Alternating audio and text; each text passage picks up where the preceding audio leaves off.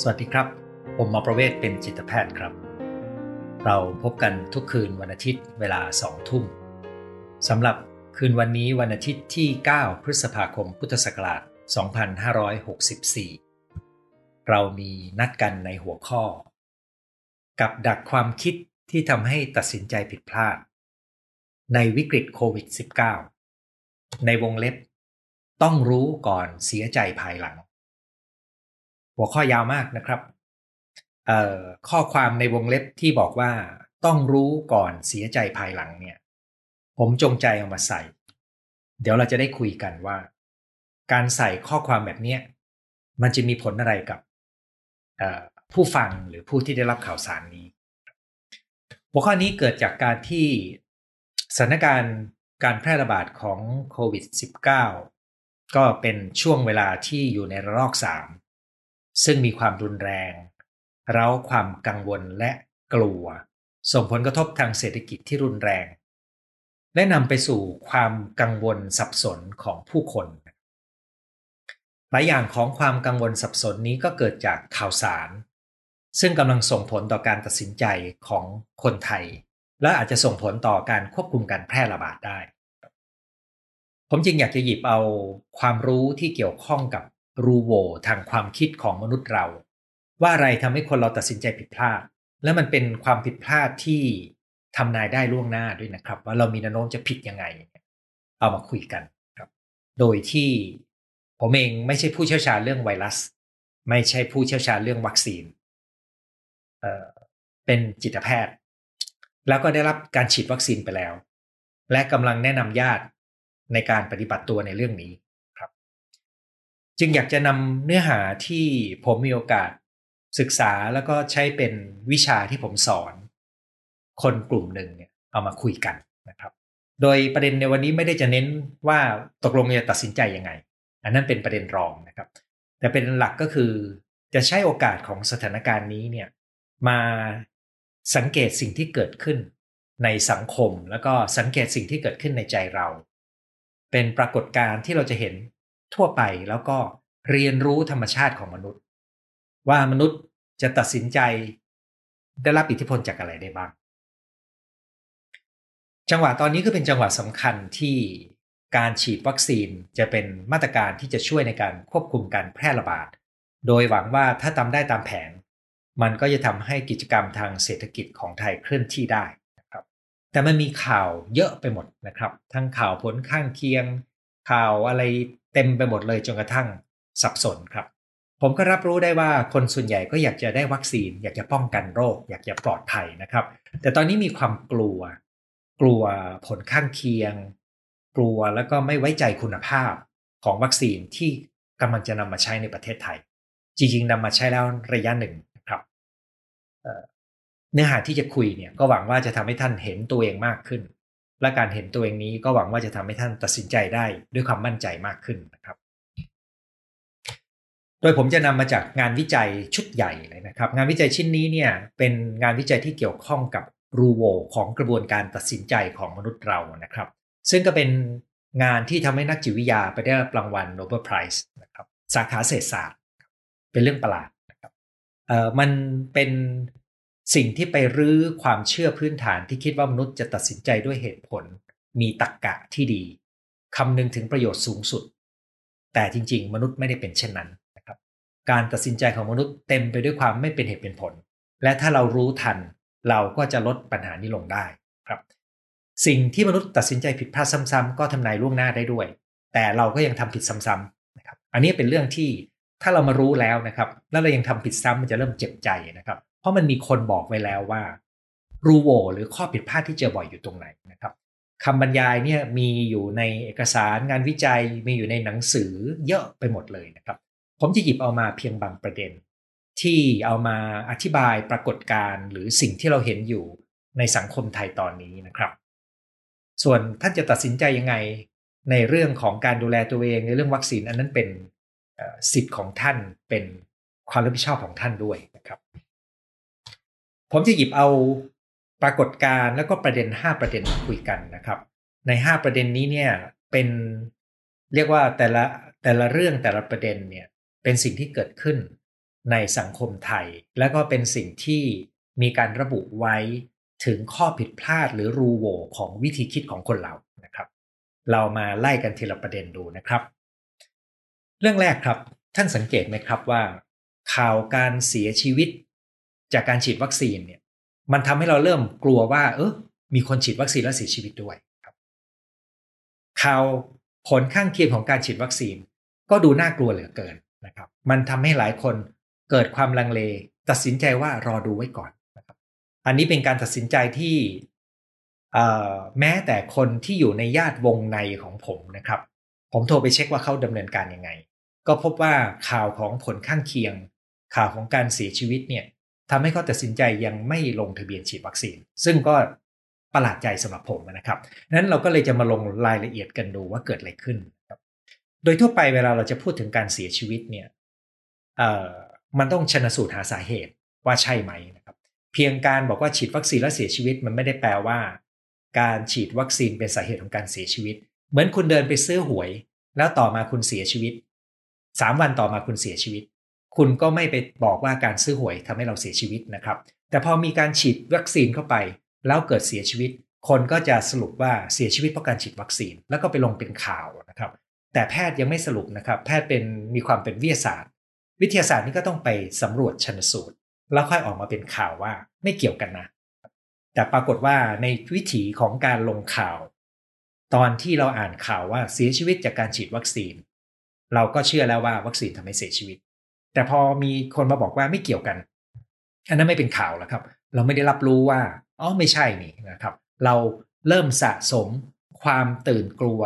ภาพจำที่อยู่ในใจเราอ๋อมันเสียชีวิตได้นะรุนแรงน่ากลัวมากเลย แล้วก็ข่าวภาพผลข้างเคียงก็น่ากลัวครับผมสังเกตเห็นว่า ข่าวของขออนุญาต ยกตัวอย่างบุคคลนะครับ หวังว่าจะไม่เป็นถือเป็นการพลาดพิงข่าวของเจเล้งซึ่งเป็นบุคคลดังเนี่ยดังมากนะครับก็กลายเป็นสิ่งที่ถูกญาติของผมท่านนี้อ้างอิงด้วยว่าโอ้โหดูข่าวนั้นแล้วน่ากลัวมากเลยเขายังอยากไม่อยากฉีดนะครับทั้งนี้ที่เขาคือกลุ่มที่ควรจะฉีดนะครับ มีข่าวอีกคนหนึ่งมาถ่ายรูปผิวให้เห็นผื่นเราก็บอกโอ้มันน่ากลัวเหลือเกินเป็นอยู่ตั้งหลายวันนะครับ อันนี้คือยังบางอันเนี่ยนะครับ บางอันกรณีผลข้างเคียงของบางท่านเอางี้แล้วกันนะครับ มันก็เป็นผลข้างเคียงจริง ๆ นะครับ บางกรณีเนี่ยผมไม่แน่ใจว่าใช่ผลข้างเคียงไหมนะครับ แต่สิ่งที่กลายเป็นภาพจำก็คือเรากำลังสรุปข้างในใจของเรา ประมวลละ อันเนี้ยคือมีผลข้างเคียงน่ากลัว แล้วก็ตายได้ด้วยนะนะครับ แต่สำหรับในประเทศไทยนะครับ ยังไม่มีหลักฐานที่จะเชื่อมโยงระหว่างการฉีดกับการเสียชีวิตนะครับ ในต่างประเทศมีนะครับ เป็นกรณีริ่มเลือด ซึ่งเกิดขึ้นและเป็นสาเหตุการเสียชีวิต ซึ่งเราเขาได้สรุปจากกระบวนการทางการสอบสวนเนี่ยและชนสูตรว่ามันเป็นผลข้างเคียงที่ที่เกิดขึ้นได้น้อย แล้วก็เป็นเหตุที่เขาเริ่มจำกัดอายุของการใช้วัคซีนบางตัว เช่น ตัวแอสตราเซเนกาที่กำลังจะมาบ้านเราครับแต่สิ่งที่เราจะเรียนกันก็คือ อิทธิพลของภาพจำข่าวต่างๆ ที่เราอ่าน ซึ่งไม่ใช่ข่าวที่ถูกต้องร้อยเปอร์เซ็นต์เช่น กรณีที่สรุปเอาเองโดยผู้เขียนข่าว ว่าเป็นฉีดวัคซีนแล้วเสียชีวิต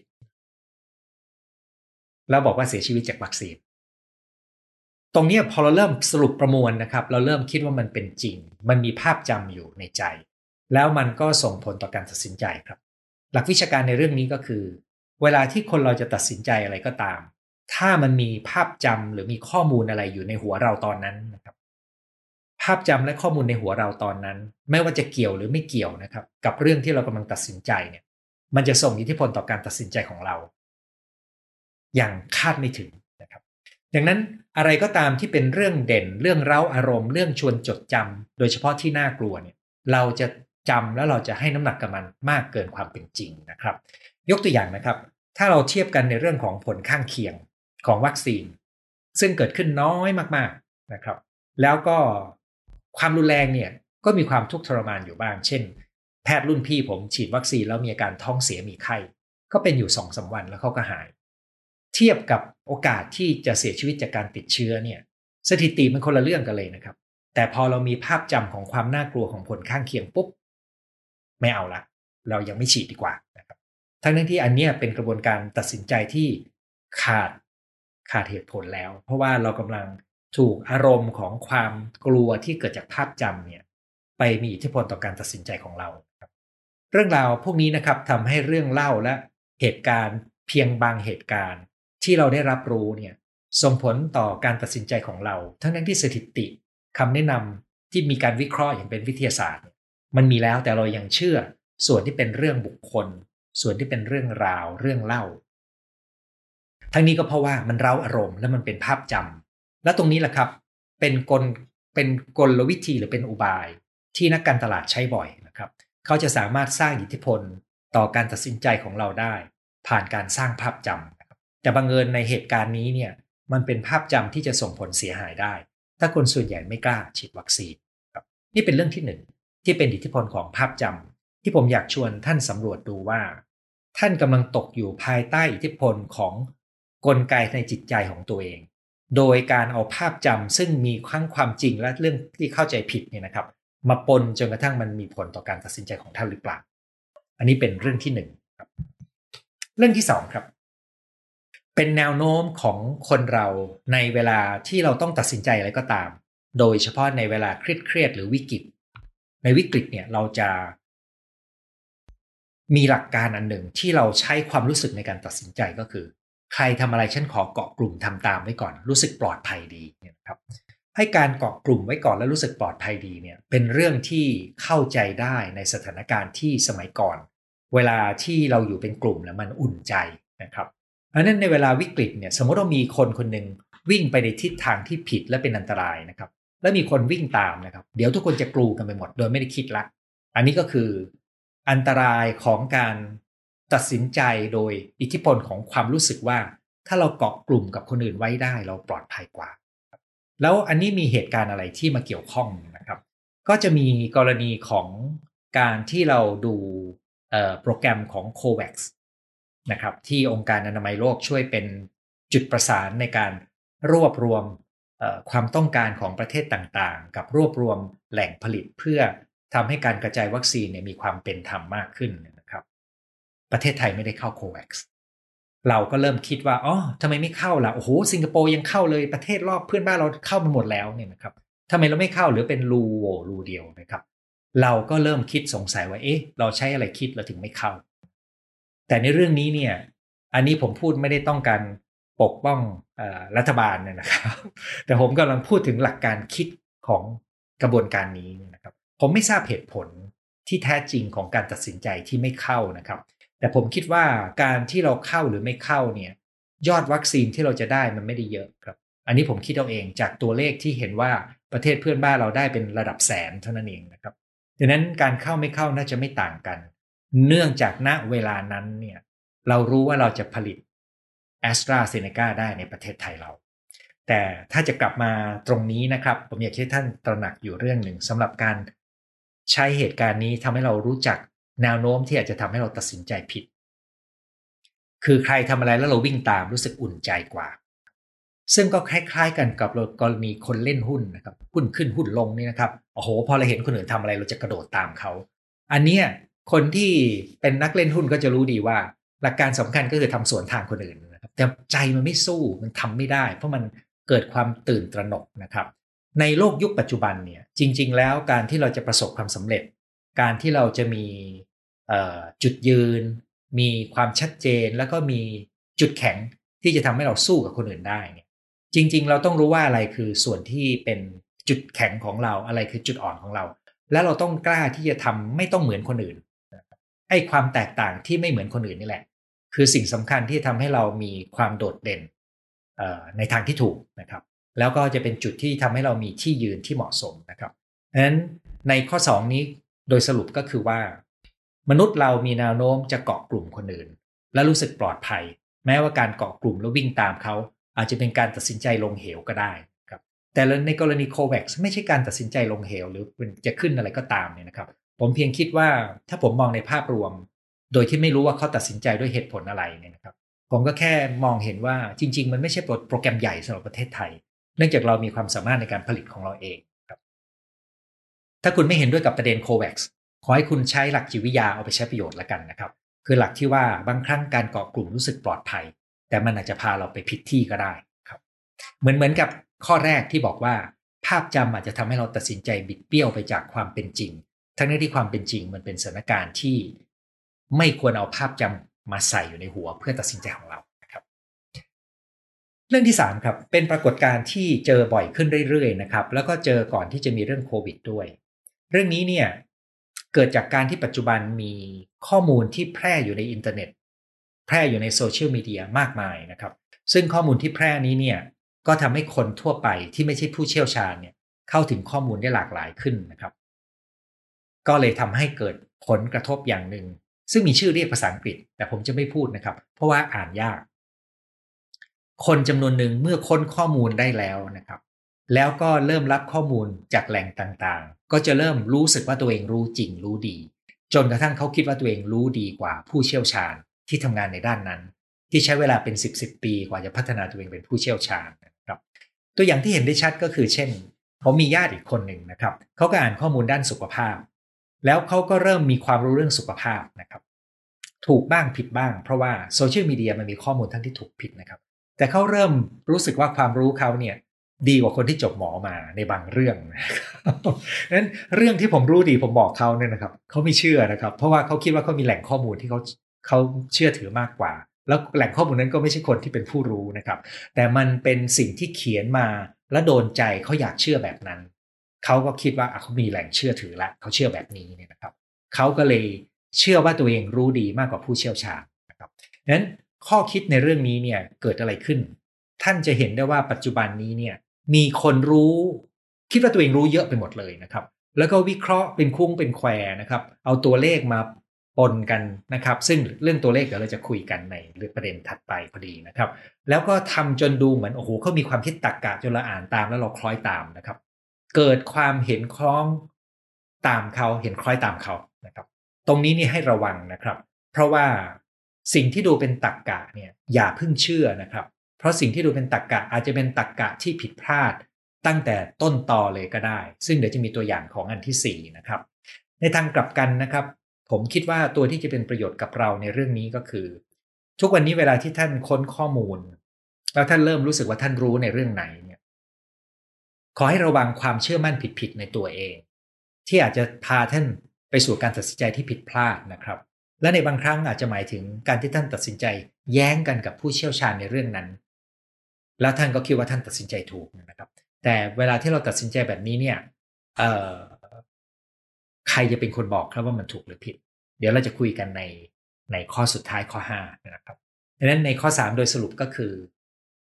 คนจำนวนมากเริ่มคิดว่าตัวเองเป็นผู้เชี่ยวชาญนะครับแล้วเริ่มคิดว่าตัวเองรู้ดีกว่าผู้เชี่ยวชาญนะครับผมอ่านบทความของบรรณาธิก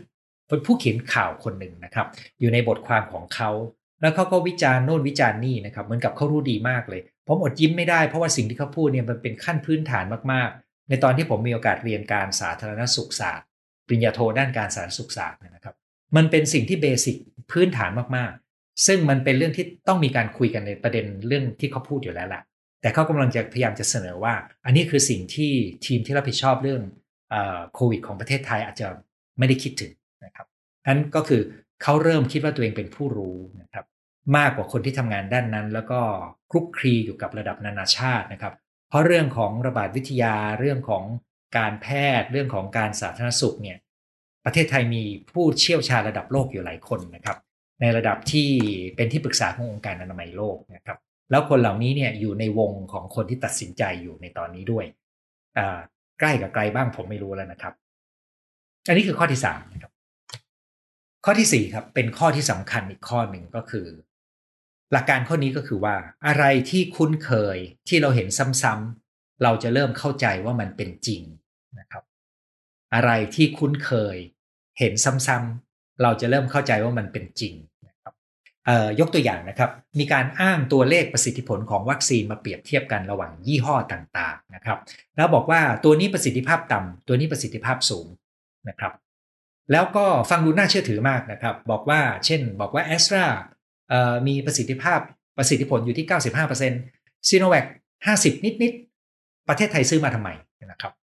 อ่าเอาละสิ จริงไหมที่ซีโนแวคประสิทธิภาพประสิทธิผลต่ำกว่านี่นะครับหลักการข้อนี้นะครับก็คือว่าเราไม่สามารถเปรียบเทียบตัวเลขของการศึกษา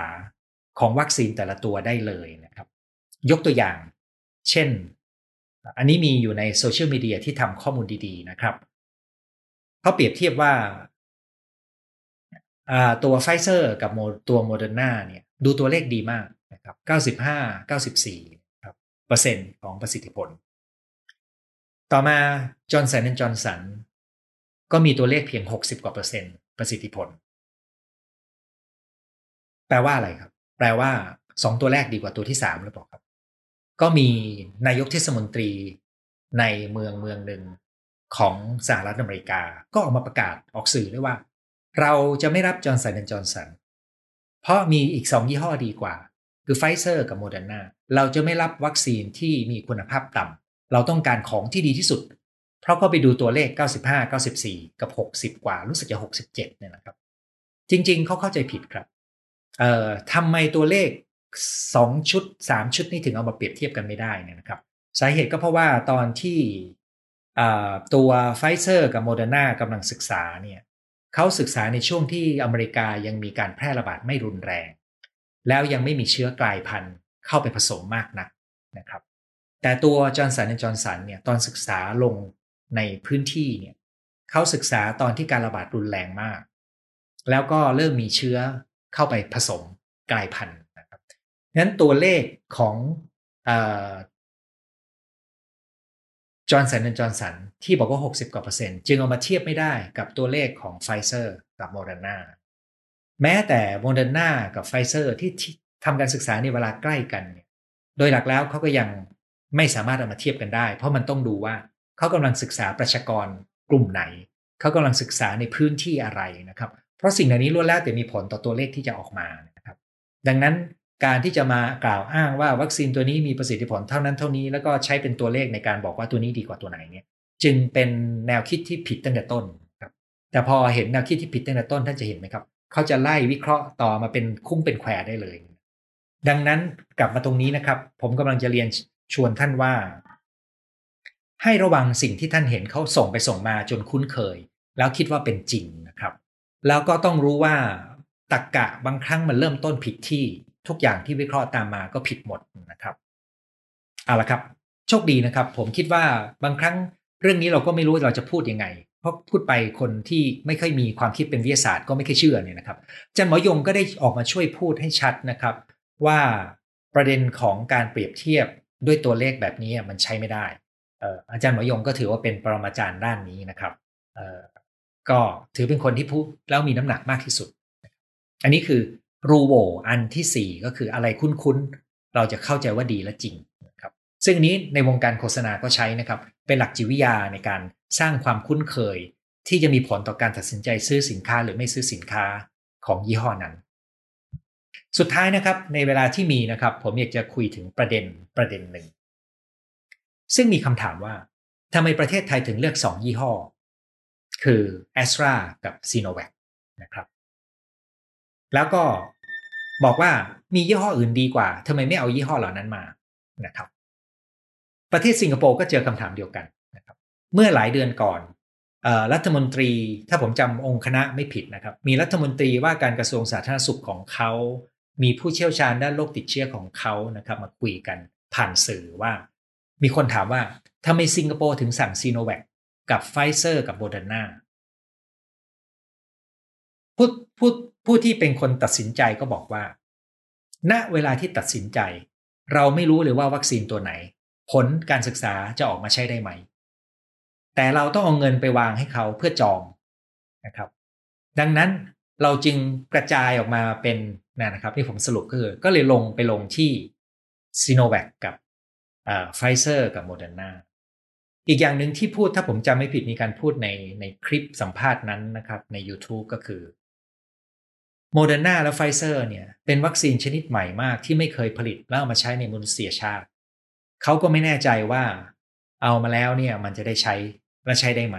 ดังนั้นเขาก็ต้องปลอดภัยสั่งซีโนแวคมาด้วย เพราะอะไรรู้ไหมครับซีโนแวคเนี่ยเป็นวัคซีนที่ในสายตาของแพทย์ที่ทำงานและมีประสบการณ์รู้ดีว่า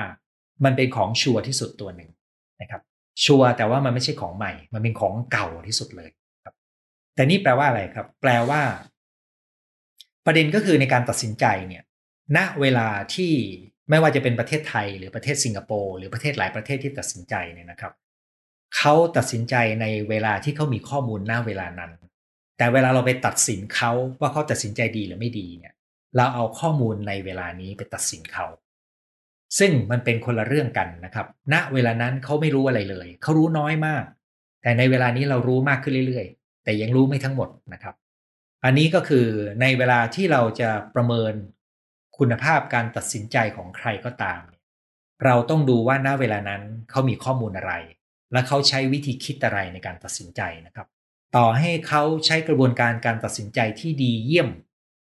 ผลลัพธ์ก็อาจจะไม่ได้ดีนัก เพราะว่าตัวแปรหรือปัจจัยที่กำหนดผลลัพธ์ของการตัดสินใจในชีวิตคนเรา หรือในการตัดสินใจเชิงนโยบายบางเรื่องเนี่ย มันไม่รู้ล่วงหน้าเขาว่าจะเกิดอะไรขึ้นตามมาในอนาคต ดังนั้นรูโวตัวนี้ก็คือเวลาที่คุณจะตัดสินญาติของคุณ เวลาที่คุณจะตัดสินตัวเอง หรือคุณจะตัดสินผู้รับผิดชอบโครงการอะไรก็ตามนะครับ ถ้าจะให้เป็นธรรมกับทุกฝ่าย คุณต้องถามว่าณเวลานั้นที่เขาตัดสินใจเนี่ยเขามีข้อมูลอะไรในมือ และเขาใช้กระบวนการตัดสินใจอย่างไร ตัวนี้จะเป็นตัวกำหนดคุณภาพ ในสำหรับตัวเรานะครับ ผมพบบ่อยว่าหลายครั้งเวลาที่เราทำสิ่งผิดพลาด ในจุดที่เราตัดสินใจเนี่ยเราไม่รู้ว่ามันจะมีผลอะไรบ้าง แต่เมื่อเราตัดสินใจแล้วมันมีสิ่งผิดพลาดเกิดขึ้น เรารู้สึกแย่และรู้สึกผิดกับการตัดสินใจของตัวเอง ซึ่งแปลว่าเรากำลังเอาข้อมูลในปัจจุบัน ไปตัดสินการตัดสินใจของตัวเองในอดีตนะครับ ยกตัวอย่างเช่นมีลูกคนหนึ่ง เป็นคนทำงานด้านสุขภาพ อยู่ในวัยสักสี่ห้าสิบเขาตัดสินใจพักจากการเฝ้าแม่ของเขาที่เขาเฝ้ามาเป็นเดือนๆเพื่อกลับบ้าน ไปพักหนึ่งวันนะครับ ด้วยเหตุอะไรผมจำไม่ได้ละแม่เกิดเสียชีวิตในคืนนั้น โดยที่ไม่คาดคิด เขาก็โทษตัวเองแล้วก็รู้สึกแย่มากที่เขาไม่ดูแลแม่ อันนี้แปลว่าเขาใช้ข้อมูลว่าแม่เสียชีวิตในวันนั้นที่เขาไม่อยู่มาตัดสินเขา แต่เขาไม่ได้ใช้ข้อมูลว่า ในวันก่อนวันที่แม่เสียชีวิต ซึ่งเขาประมวลว่าแม่ก็ดูนิ่ง ดีพอสมควรเขาจะกลับบ้านไปพัก เพื่อเตรียมตัวกลับมาใหม่ เพียงวันเดียวนี่นะครับเขาเอาข้อมูลคนละชุดมาประเมินตัวเขาดังนั้นเขาจมอยู่กับความรู้สึกผิด จนกระทั่งกระตุ้นเข้าสู่ความรู้สึกซึมเศร้าได้ จากการมองย้อนกลับแล้วก็ไปตัดสินตัวเองครับเน้นหลักการ 5 ข้อที่ผมคุยมาวันนี้นะครับ ไม่ว่าจะเป็นเรื่องของว่าให้ระวังภาพจำในหัวของเรา บางครั้งเป็นภาพจำที่เกิดจากอารมณ์ แล้วมันทำให้เราตัดสินใจผิด เพราะความกลัว เพราะความอยาก ความรักแล้วแต่กรณี กรณีวัคซีนก็คือเราไปจำภาพของสิ่งที่คิดว่าเป็นผลข้างเคียงที่น่ากลัว แล้วมันกำลังส่งผลอิทธิพลต่อเราให้ระวังภาพจำไว้สองก็คือให้ระวังความรู้สึกว่าเกาะกลุ่มกับคนอื่นแล้วปลอดภัยนะครับ จริงๆ เราต้องมีความสามารถในการคิด แล้วก็วิเคราะห์ให้ดีนะครับ แล้วก็ไม่แปลกครับถ้าเราจะไป ถามความเห็นของคนหลากหลายเพื่อประกอบนะครับ แต่ถึงที่สุดแล้วเราต้องรับผิดชอบการตัดสินใจของเรา และในกรณีนี้เนี่ยเอ่ออย่างที่ย้ำครับ ผมไม่รู้ว่าอะไรเป็นเหตุที่เราไม่เข้าโควัคแต่ถ้าผมมองมุมนี้ผมก็รู้สึกว่าเข้าไปก็ไม่ได้ได้มาไม่กี่แสนโดส ไม่รู้จะสำคัญตรงไหนเนี่ยนะครับ จึงไม่จำเป็นต้องเกาะกลุ่มนะครับสามก็คือให้ระวังว่าบางครั้งเราค้นข้อมูลในอินเทอร์เน็ต แล้วเราเริ่มเชื่อข้อมูลที่เราได้อ่าน จนเราคิดว่าเรารู้ดีกว่าผู้เชี่ยวชาญนะครับ อันนี้ก็ให้ระวังไว้นะครับสี่ก็คือสิ่งที่เราเห็นคุ้นๆล่ะจะคิดว่าเป็นเรื่องจริงเรื่องถูกต้อง เช่นเอาตัวเลขมากล่าวอ้างประสิทธิผลแบบผิดๆเอาตัวเลขของวัคซีนมาเทียบกันนะครับถ้าคุณอยากรู้นะครับว่าคำอธิบายในรายละเอียดเป็นยังไงในเรื่องนี้เนี่ยลองค้นดูว่าภาษาอังกฤษนะครับว่าทำไมเราถึงเปรียบเทียบข้อมูลประสิทธิผลของวัคซีนระหว่างกันไม่ได้นะครับมีคลิปที่ทำไว้ดีหลายตัวมากทำโดยสำนัก สำนักข่าวดีๆ ในต่างประเทศนะครับ ข้อสุดท้ายครับ ผมได้พูดถึงว่าในการตัดสินใจของเราเนี่ยณเวลาหนึ่งเราตัดสินใจด้วยเหตุผลหนึ่ง ด้วยข้อมูลชุดหนึ่ง ไม่ว่าจะยังไงเราพยายามตัดสินใจให้ดีในเวลานั้นให้ดี แต่เราไม่สามารถเดินทางไปในอนาคต แล้วมาตัดสินใจตัวเราในปัจจุบันนะครับ โดยที่เราเอาข้อมูลใหม่ในอนาคตมาตัดสินอันนี้คือรูโวที่เจอบ่อย แล้วก็เป็น สิ่งที่อาจจะทำให้เราตัดสินใจผิดพลาด แล้วก็ตัดสินตัวเองหรือคนอื่นผิดพลาดไปได้